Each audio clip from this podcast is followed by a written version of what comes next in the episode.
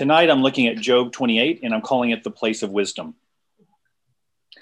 Um, now, during the days of COVID, I've really turned to audiobooks and I've discovered the beauty of audiobooks. I find that I really enjoy listening more than reading. I get really tired, but if I'm listening, I can listen to it far more and I can get more out of it and be caught by surprise sometimes in ways that I wasn't by an image when I've read. Well, I, re- I was listening to Job, the book of Job, um, and in I, I sat there and I, I heard it in two sittings. You could hear in one sitting, but it, it's quite heavy and dark. If you're probably familiar with the story of Job, but it's a man who was righteous and that God considers him righteous. So much so that the devil says, well, he's only righteous because he hasn't had to endure suffering. And so the devil wants to prove that Job is not a righteous man and wants to inflict pain and suffering. And ultimately, God allows it.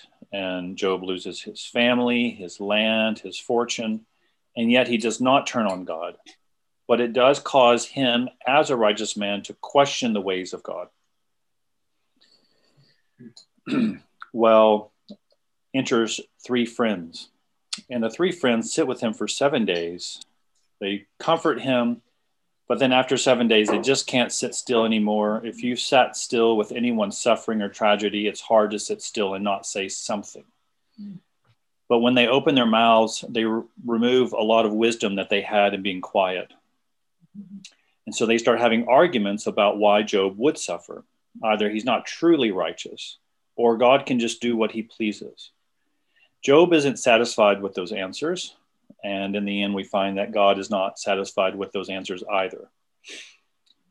But while I was listening into the heaviness and the darkness and just listening through this kind of storm of activity and debate, heavy topics, there was this chapter that just opened up. And it seemed so different from the rest of it that it started just having these poetic reflections about miners and on wisdom. And it came to a completion, and then the story seemed to continue. So that really piqued my interest, and I wanted to turn to that chapter. And I looked at it, and that's the chapter that we'll be looking at tonight.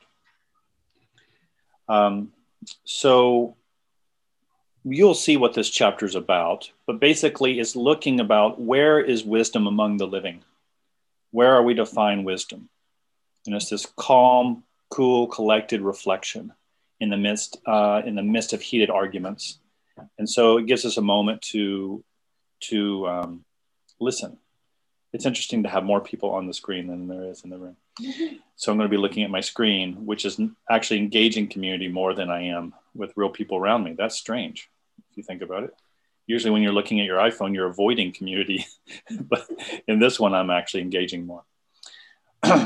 Okay, so let me read the passage uh, and then I'll say a bit about it. But it's a poem that is broken into three sections with two refrains. So you can see it on your screen. What I've done is I've broken the three parts into normal font and then the two refrains in italics. And then it will make it clear that this is a poem written by the author of Job. And this is what it re- um, reads. And this is from uh, the ESV. Surely there is a mine for silver and a place for gold that they refine. Iron is taken out of the earth, and copper is smelted from the ore.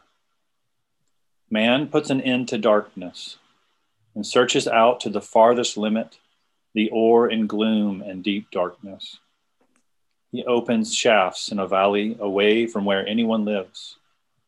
They are forgotten by travelers.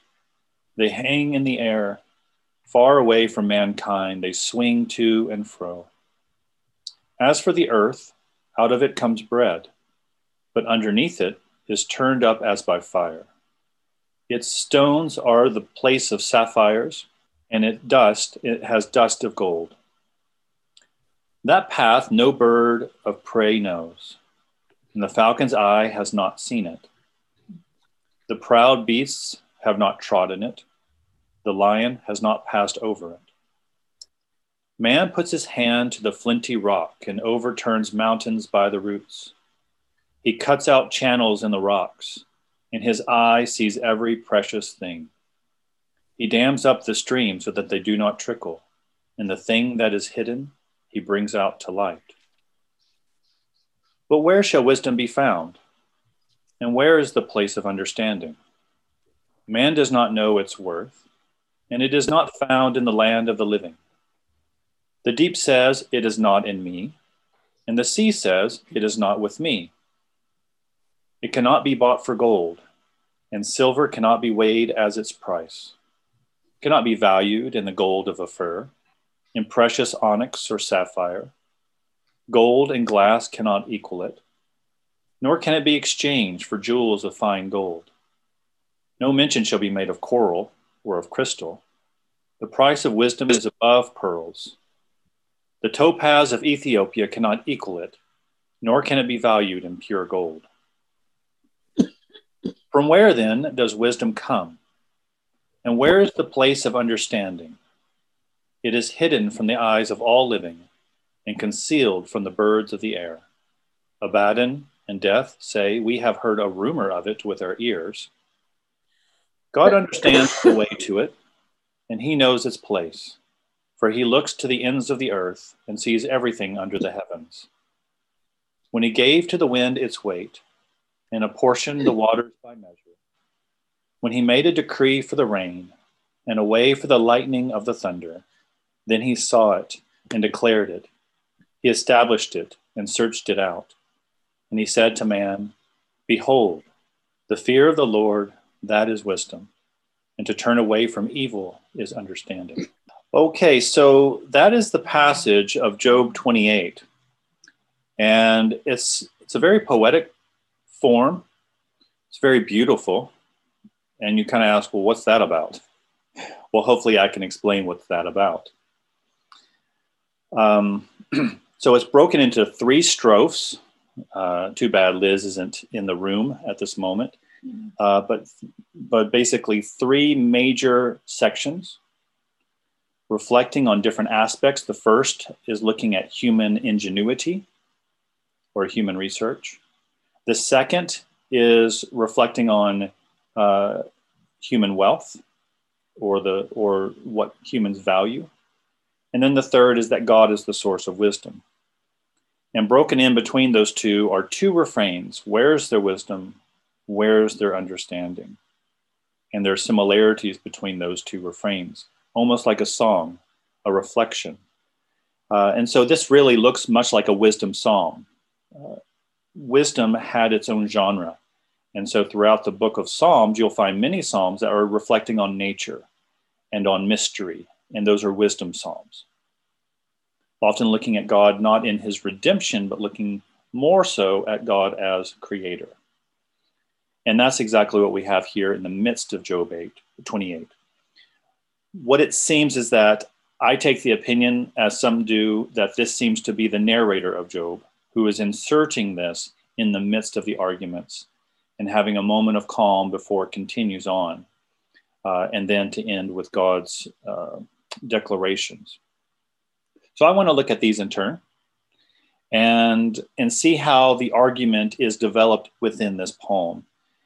And I believe what we'll see is that uh, it gives us a lot of reflection on the value of what it means to be human and where humans might come to understand themselves and the world around them. And so I'll be interesting, interested to hear what you have to say. So in this first section, we have a, an emphasis on human ingenuity.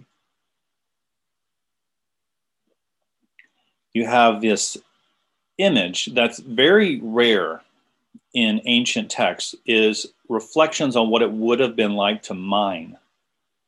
What are, and so you can imagine these people going into the mines, not with these big machines and the claws and dynamite, but rather it probably would have been pickaxes, wooden ladders, and firelight. And yet they're able to go they put an end to darkness. They search out the farthest limit. They go into the deep darkness to find ore and gold um, and copper and iron. uh, it's amazing that they that they're in the midst of this swinging to and fro, and the people above on the grass, on the meadows, the farmers, the travelers, they have no idea of the activity that is below them, mm-hmm. all this activity that is underneath. And uh, it's even, you don't even have animals have any clue what's happening below because no animal in their right mind would go down below. But they're also, they don't have the ingenuity to go below. So no bird of prey knows. The falcon's eye has not seen it. The proud beasts have not trodden it. The lion has not passed over it. And then you have this where uh, and it says man puts his hand to the flinty rock. So just right here, a little clarification. The ESV often will translate human as man because that would have been the Hebrew or the Greek word here, Hebrew, uh, where in English, uh, we used to have in English the capability of saying man for humankind or a human person. That's what is meant here. Uh, it is a bit of, uh, I like this translation in other ways, but that I feel is um, a bit frustrating. So uh, if you prefer another version, that's fine. But you have this human person who is unlike the animals, not just like our chickens outside, just scratching away looking for worms. These people are taking rock that seems impossible to penetrate and that they're able to overturn it, to cut it out, to stop the waters in order to bring out hidden things to light. So, what you see, you know, today people almost diminish the importance or value of human beings as if human beings are nothing but, but animals. They're no more than animals. They are to be prodded and treated as animals. We use and treat ourselves and just think that we should just approach our desires or our, um, as our needs, and that we treat our own bodies as no more than animals. Um, and there is there's something true that we in our bodies have very much needs like animals. We birth like animals, we eat like animals, we store like animals, we strategize like animals, animals. And yet, this poem right here is saying not we're just not of different degree we're it, we're so much more so that we are of a different kind. That humans are of inestimable value that we're amazing. And that we can't dismiss the greatness of what it means to be human so if you're a human being able to understand me right now and even if you weren't able to understand me right now but as a human being you are precious and valuable and there's an amazing insight to see that we have that much power in the world that is not reflected on enough. That even the lowest person can have this enormous value to society and to one another by simply existing. And, and how much we can do when healthy. Um, and we use our ingenuity. You know, it says necessity is the mother of invention. So whenever you have, when everything becomes necessary and you have no way around it, it's amazing how humans can adapt and invent. Mm-hmm. And what's also amazing about this passage is that there's not one tone of exploitation. It's not talking about the injustices of what it means to be human. Mm-hmm. Um, it's not talking about these people going into the mines and exploiting the earth for its riches. Um, this does not view humanity as a virus to nature or a virus to creation. Now, there are times when we need to express concern for the earth. The Bible does it again and again. God calls his people to recognize Sabbath rest, uh, to make sure that they don't over harvest the field so that the poor may thresh it. Don't overwork the land. Don't even overwork your animals. Don't overwork your servants. So there's a high view of creation as alongside a high view of humanity as God's creatures. But here is the view that it's just amazing to be human and what they can do on the earth and in the earth. Um, and that humans are able to look at the earth, look at the world around us, and draw out its treasures. I mean, it's not only to draw out the treasure of diamonds and ore and copper, but even being able to harvest crops or even create music. Um, as one theologian said, is that Earth has plenty of potential. And imagine a world where there's not a thought of God, where there's not an acknowledgement of a creator, and that that world becomes more of an empty resource than it does of one full of the riches of God's creativity. So, just the orientation here of this author is that they recognize this human greatness, looking for the potential that God has given humanity to unearth these treasures. That's the picture here of this grandeur of being human. Um, then we turn to our refrain. But where shall wisdom be found? Where's the place of understanding? Man does not know its worth, and it is not found in the land of the living. It's interesting that for all this greatness, the minor note comes into the symphony that they lack wisdom. Now, before I continue going, what is wisdom? Uh, I think the easiest and simplest explanation for us. Uh, now, it, I think the easiest, maybe synonym would be meaning. But where shall meaning be found? Where should coherence be found? So the word wisdom is looking at all the parts of the world and seeing how it is a comprehensive whole to understand its purpose. That's close to what we mean by the word meaning. What is the meaning of it all? What is the purpose? What is the true value of life and what we do? So, uh, so it's interesting that humans, as great as they can be, they lack they lack the ability to find wisdom.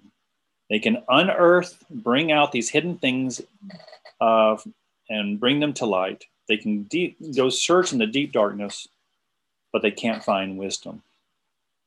For all their ingenuity, for all their grandeur, they cannot find that most precious thing, wisdom meaning, value on their own. Now, it's the second uh, part uh, in the second strophe where it talks about human wealth or human value. So, in the first one, we had human ingenuity um, of their mining. The second is the refrain, but where is wisdom? And now it's looking at human wealth. This is surprising. So, this is a surprising section because humans don't know how to value wisdom, and yet they know how to value all the things that they have found. They have gold, they have silver, even the gold of Ophir, onyx, sapphire, gold, glass. Glass was very valuable in the ancient world. Uh, I was just telling Julia the other day, can you imagine that most people lived without windows in their house? if not all. Glass was a rare, precious thing. Um, and of coral and crystal, the topaz of Ethiopia, they, they have this amazing ability to know how to value the things that they mine from the earth. And not only that, they orient their whole life um, and risk their lives around it. So the men would go into the mines, risk uh, black lungs, uh, de- sure death, and wives um, and children would support this because what could be found would be amazing. You, you also have that in the, the time of the ships, uh, the 14th, 15th, 16th centuries, where people went on vast journeys, Magellan and Columbus and others, to look for untold fortunes in other places. And they would be away for four or five years. And somehow society and these families deemed it as valuable enough to do so, to, to take a chance, risk your own life in order that you might gain this valuable thing. Uh, and all of societies build around it. And yet, they can bring out the, the precious gems from the darkness, but they cannot peer into the hidden crevices of meaning. They cannot peer behind the curtain of true wisdom, of what makes it valuable. And so you look at the many things that they value the gold of Ophir, the topaz of Ethiopia. Uh, it just, you see that societies had even this, the rumors across the world of, oh, have you seen the gold from Ophir? This isn't the old, the normal gold. This is special gold. Uh, oh, this isn't any topaz. It's the topaz of Ethiopia. So here you even hear the currency of value globally in this section. Uh, Ophir is a place, um, the gold of this area. So you might think, you know, in our house, I think of the vanilla of Mexico. It's a precious resource in our house. We love to use it. You might think of the spices of India or the furniture of China. That was a joke, by the way, the last one. Because we get lots of it, right? It's, um, and we imagine how many billions of dollars we spend to go into space. To put one foot of humankind on the moon, we'll spend billions of dollars to do that. Uh, that we that uh, the Elon Musk will fly a car into space to see if he can do it. Uh, you have Peter Thiel, the guy who's investing millions and millions of dollars into people to create new technologies. You just think of the millions and billions and trillions of dollars invested in all these things. Um, and we say, is it worth it? Society, we say yes. It's worth spending millions and billions of our dollars to see if we can put someone on Mars. But for all this money, no matter how, if you collect it all together, it cannot buy wisdom our whole societies will orient itself around these valuable things, but none of their value can purchase wisdom. Now, the items that are listed here in Job 28 are not to be considered vain or uh, a waste. Uh, now, elsewhere in the Bible, you would see that money can, um, is the root of all kinds of evil we see that in many places and many stories where money can create a lot of jealousy, greed, avarice in us and in others. But that's not what is being said here. Just as the author was not uh, diminishing human inventure um, and ingenuity, it's not diminishing that humans value these things. Uh, there's no problem with valuing these fine things. Um, the point here is that we are able to deem them as valuable, that we are able to value things, that something can be deemed as valuable enough to risk our lives for it, to risk our family support for it, to risk our whole social um, order for it. Now, it's an interesting question about how do we end up valuing some things. You know, diamonds are actually very plentiful. I, I knew a friend who was a volcanologist. He studied volcanoes, and he looked at the creation of diamonds in certain areas, and he knew how to find lots of diamonds. And he would go on to these mining expeditions and say, dig here, dig there. And they would go and find lots of diamonds. And yet, diamonds are considered something very valuable. Uh, how do we value diamonds to be valuable when they're so plentiful? Now, we could come up with lots of reasons, perhaps, um, uh, more cynically or more positively, but that's not the point. The point here is that humans are able to create value, that they do value, and that we order our lives around what we value. Um, and so the point is that humanity can value, that is capable. In spite, though, of its ability to value things, it doesn't know how to value wisdom. It doesn't know how to value it. it can value the gems from the ground, but doesn't know where wisdom is found and doesn't know how to value it. So we have the second refrain come in. From where then does wisdom come? And where is the place of understanding? It is hidden from the eyes of all living and concealed from the birds of the air. Abaddon and death say, We have heard rumor of it with our ears. So earlier you had the deep and the sea say, It is not in us, it is not with us. Abaddon and death say, Abaddon, the place of death, and death itself says, We've heard rumor of it, but it's not here. Um, and so, just as wisdom cannot be found in the primar- primordial forces of chaos, as with the deep and the sea, uh, the same words used for the deep and the sea are the same Hebrew words, tehom and yam, are in Genesis 1, where it says God broods over the deep and brings order to the sea. In those primordial force, it says wisdom is not in us. You can you know, we look back at, you know, the Big Bang and we try to get what caused it.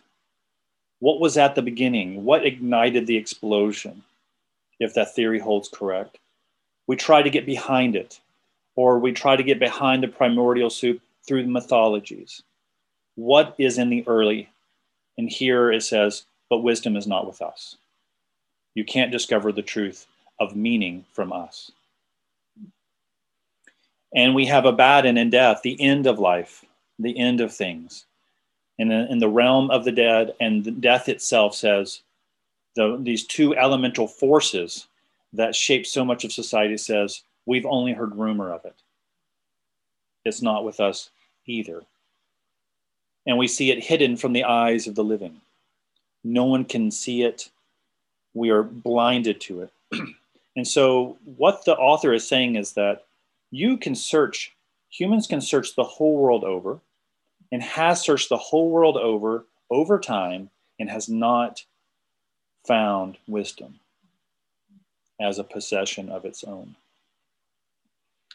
Uh, it's interesting that uh, first that you see that what is being spoken here thousands of years ago.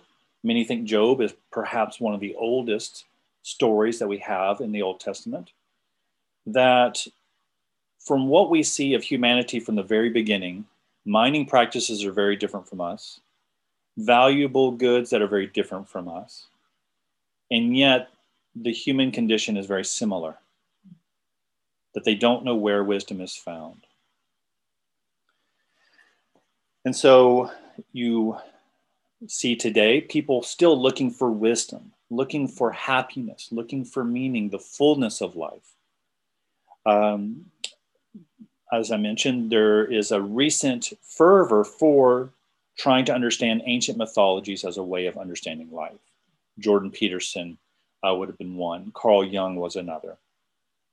Uh, you have uh, perhaps you, I click on uh, the news online and it talks about a forgotten culture with its forgotten rituals that might give us a glimpse into the happiness of life giving us a meaningful life. Uh, a new secular approach. Um, this guy named uh, Hubert Dreyfus and Sean Kelly wrote a book called All Things Shining. And it was a desire, which was called Atheism 2.0 at the time. This was post New Atheism. And it was a desire to find meaning because New Atheism seemed to eradicate and erode any sense of meaning. It was you have to have courage to see that it's meaningless. But Atheism 2.0 says, no, we don't need to throw the baby out with the bathwater. Let's look back to the classics, human classics, and mine it for truth. Alain de Botton says that we need to read Anna Karenina not as um, uh, a novel, a novel of a particular type, but what it might, what we might learn from the effects of adultery on generations. And so Alain de Botton said we can look at classic literature to figure out how to live meaningful lives. And Hubert Dreyfus and Sean Kelly did wanted to do the same in all things shining. How might we look But what they discover, and you read their books, is fragments, sheer f- fragments of a good thought. Nothing that is comprehensive. Some people look to philosophies, they pour through different philosophies um, to try to discover what might give a, me a meaningful life. And then others turn to scientific discoveries, technological advancements. In all this, we're looking for happiness, meaning, and purpose.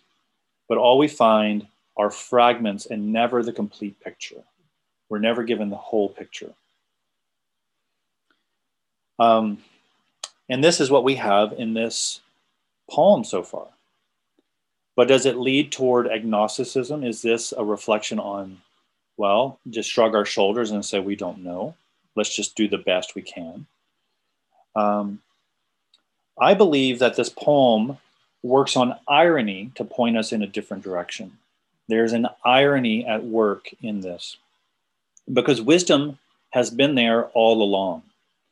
You know, the irony, uh, as I go back in the first section, it says that man puts an end to darkness, that sounds like comes to light, searches out to the farthest limit, the ore in gloom and deep darkness. Um, so they use all their ingenuity to look for ore. Uh, and so it's almost this image of someone looking for wisdom but finding ore. Mm-hmm. Uh, or you have that uh, wonderful poetic expression in verse 11 the thing that is hidden, he brings out to light. So there's an irony here is that human ingenuity and human value, that human humans are um, have grandeur, that humanity lives and assigns value, orients society around what it values. And I believe that humanity betrays itself by showing that what they're doing is living off a value borrowed. Uh, for example, you have in Western, modern Western society, uh, you have the sense that every human being has dignity. And yet, this is a value that cannot be found through research and scientific investigation. It is found only in Scripture uh, most fully formed. Um, and it's taken as a statement of fact because God has revealed that humans have dignity. And so our whole culture is formed around the notion that humans have dignity, individuals have dignity. And yet they do not look to God, the creator, for that value. They're just living off its value without looking for its source. And so what you have here is humanity betraying that it's living off a value that is borrowed, not discovered or created in and by themselves. You have the same here. In, Roman, um, in Romans chapter 1, which I'll read, Paul reflects the same thing in verses 19 through 21, um, 22, verse A, uh, the first part of 22. And so Paul writes in his letter to the Romans, chapter 1, verses, starting at verse 19 People know the truth about God because he has made it obvious to them. For ever since the world was created, people have seen the earth and sky. Through everything God made, they can clearly see his invisible qualities, his eternal power and divine nature.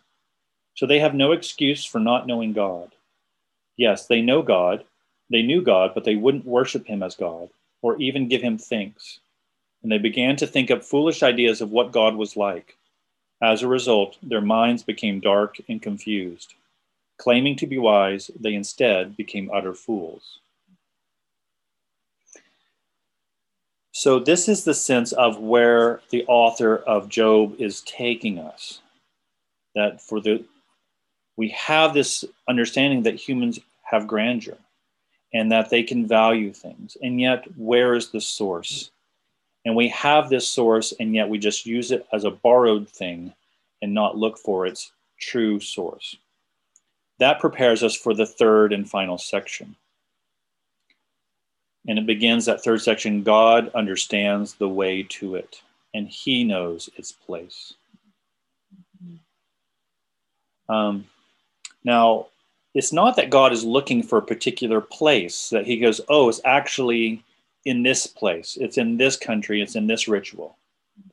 Rather, in verse 24, it says, And God looks to the ends of the earth and sees everything under the heavens. God looks to the ends of the earth and sees everything under the heavens. What you see here is that God is not looking in creation for meaning, as we do, but God sees everything. He sees the whole picture. God sees it comprehensively and coherently because He's the one who created it. God sees all things. Um, now, we don't have this God's eye view, uh, but God has this God's eye view. He knows where wisdom lies because He created all things. He even sees over the deep, over the sea, over Abaddon, and over death. God is all in all. And it says in this wonderful expression in verses 25 through 26 that he measures and weighs a thunderstorm. He gave wind its weight, apportioned the waters by measure, when he made a decree for the rain and a way for the lightning of the thunder. It's amazing that he has this ability to give you the value of a thunderstorm in its beneficence and in its destruction. There is nothing outside of him knowing its exact value and its exact purpose. And even out of this chaos, he can form order as he did over the deep and over the sea. Now, we could end here, um, as some would like. And if we did, we could end with the God of the philosophers. I don't know if you've heard this expression. There's the God of the, Pascal talks about the God of the philosophers versus the God of Abraham, Isaac, and Jacob. And one is a God uh, that reveals, and there's a God that is an idea. The God of philosophers is really the best of human thought to the nth degree. God is love. Well, what is love? Imagine human love and turn it to 11. Take it to its nth degree. Take the best thoughts of humanity and turn it to its nth degree. And that is the God of the philosophers. But that is not the God of the Bible. Um, because that would make God into our image rather than us being made in God's image. And in verse 28, the God of the philosophers is obliterated. And he said to man, and he said to humanity. In that simple line, rather than a collection of human wisdom, God speaks. and what does he say? In the final verse, Behold, the fear of the Lord, that is wisdom, and to turn away from evil is understanding. Now, later on, we're going to hear this that we find that this is just the tip of the iceberg. God is not going to give us one verse. There's going to be three chapters of God talking, or four chapters. Uh, Job 38 through 41. He speaks, he speaks extensively of his creative power and his might and his sovereignty over space and time. Um, now, before we look at this specific passage, I want to, to say that this is the difference between the God of the philosophers and the God of the Bible. That when God speaks, we discover something that God is not a great brain, the great idea, but that he's a morally perfect being. And that, lo and behold, we are accountable to him. So when God speaks, it thunders. Let me turn to Psalm 29. Uh, and you see that here in Job, God is measuring and giving weight and value to the thunderstorm, but it's a reflection on God's voice, the preparation for God speaking. Uh, let me just read verses 7 through 9, even though Psalm 29 in its whole would be appropriate. In verse 7, the voice of the Lord strikes with bolts of lightning. The voice of the Lord makes the barren wilderness quake. The Lord shakes the wilderness of Kadesh. The voice of the Lord twists mighty oaks and strips the forest bare. In his temple, everyone shouts, Glory. Um, and so when God speaks, it thunders. When he spoke to Moses and delivered his law, the people heard it thunder. When the Father spoke to Jesus, people heard it thunder. When God speaks, it thunders because he is morally perfect. And we are frightened when he speaks. I've heard of people say, uh, when I'm reading the Bible, sometimes I feel that God is shouting clearly to me. When God speaks, God thunders, or it thunders. So, what are we then to do with this God who speaks, who is not like the God of the philosophers? Well, when God speaks, God gives us his direction. And that's what we have at the final line in this chapter, in verse 28 and we're given the key to this whole passage. Behold, the fear of the Lord, that is wisdom, and to turn away from evil is understanding. Now, this is the key. Um, and I want to look at this uh, because these are parallel expressions to fear the Lord, to turn away from evil. Wisdom, understanding. They're parallel forms. The Hebrew people always have parallel forms almost like a repetition, but they repeated in slight variations to give a new meaning. And, you know, I see in this, um, and what would be true for wisdom as a whole, that this speaks of what Francis Schaeffer would say we need to bend our knees twice. We need to bend our knee before God, um, our Creator. We need to bend our knees as creatures before the Creator. And we need, we need to bend our knees as sinners before a holy God. So it's not just to bend the knee as a creature is enough. We also must bend the knee as sinners in need of mercy. And I believe that this passage here is pointing to both, um, both postures to bend the knee as a creature and to bend the knee as a sinner. You, yeah, just like what, well, are you going to go into what that means? Yes, I am. I'm going to go into that. So in Psalm 8, so I'm going to look at the fear of the Lord, that is wisdom, which I really see is that first bending of the knee as a creature before the Creator.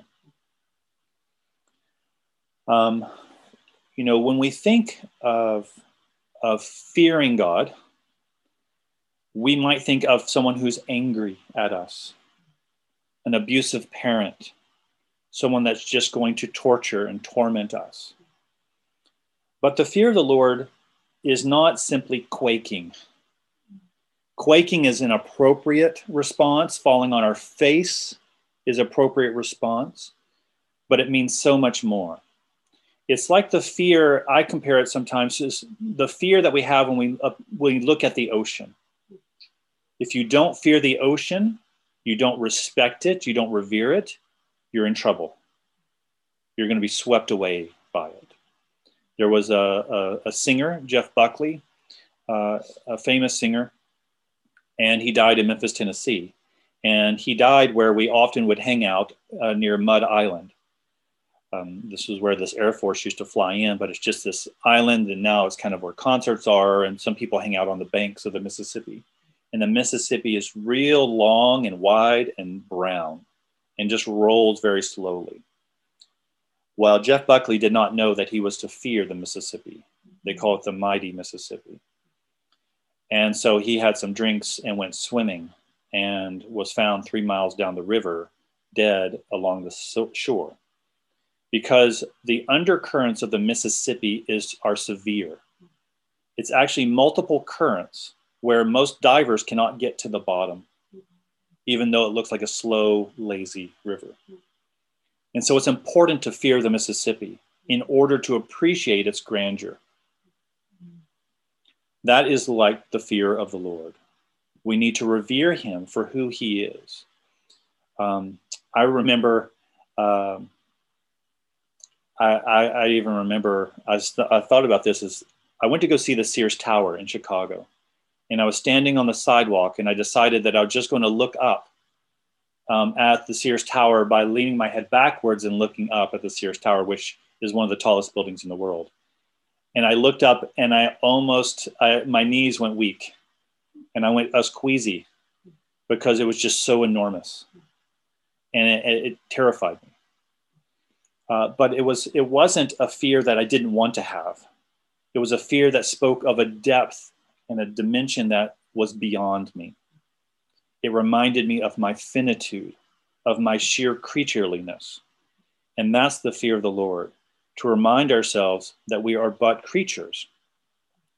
And yet, uh, in Psalm 8, uh, this reflection of the fear of the Lord leads this person to reflect on the grandeur of what it means to be human in our finitude. And so I'll read a bit of Psalm 8, verse starting in verse 3. When I look at the night sky and see the work of your fingers, the moon and the stars you set in place. So imagine as I'm looking at the Sears Tower, I'm looking at something created. So this psalmist is looking at the grandeur of space. And I don't know if you've ever looked at the grandeur of space and felt a bit queasy.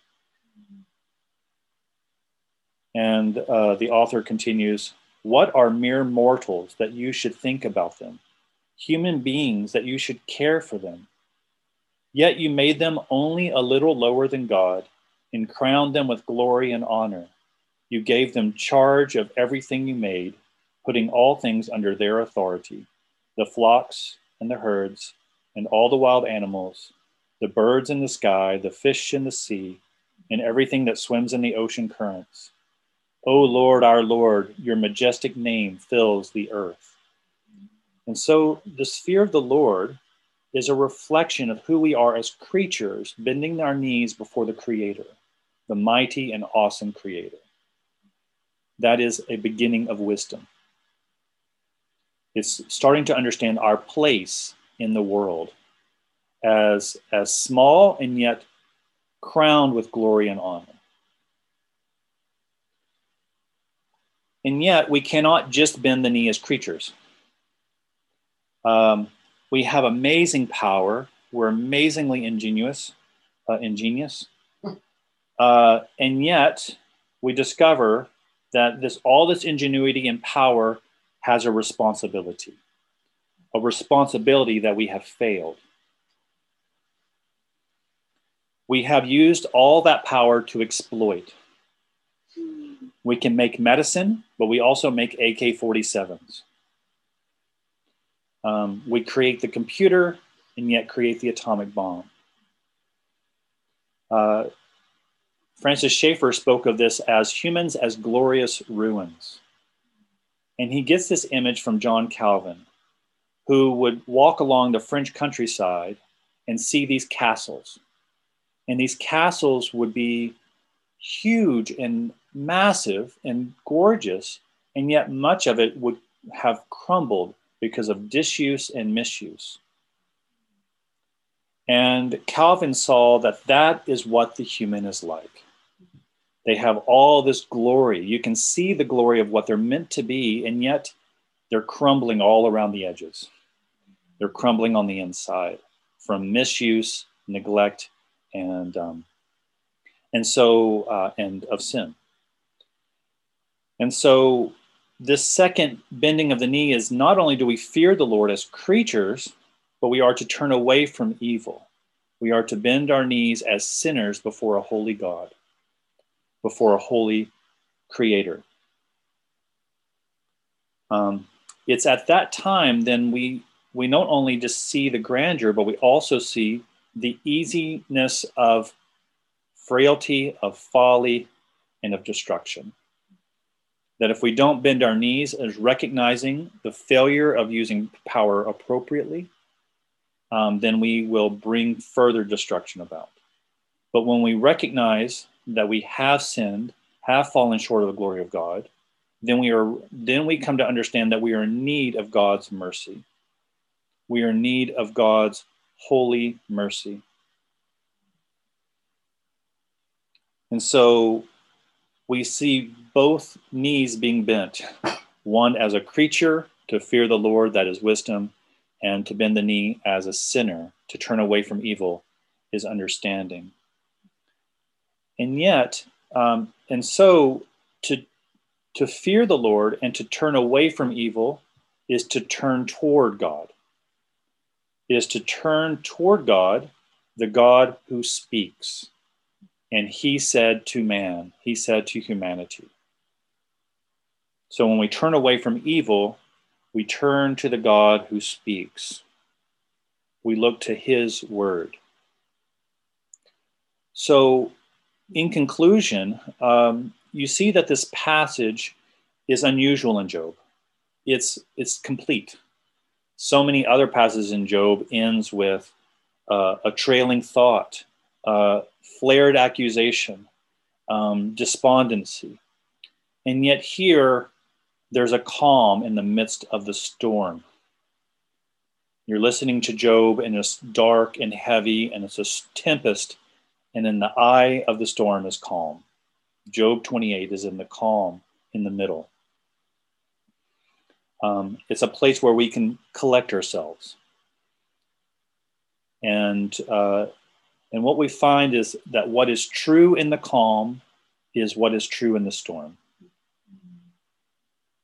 That we are dependent, wholly dependent on the God who created us, who watches over us, and the God who speaks as God ultimately will do in Job 38 through 41. So Christianity is thoroughly based not on human wisdom, but based on revelation, on God speaking. And in light of that, we see ourselves clearly, we value ourselves clearly. So we cannot build ourselves up from human wisdom like a Tower of Babel, but we need God to come down to give us his, his word. And that is ultimately what he does in Jesus Christ. It's in Jesus Christ who comes as the word become flesh. And it's in him that he speaks the words of everlasting life. And it's in him that we receive the mercy we need as sinners to be able to know the beginning of wisdom, the knowledge of what it means to live before him as our creator and redeemer.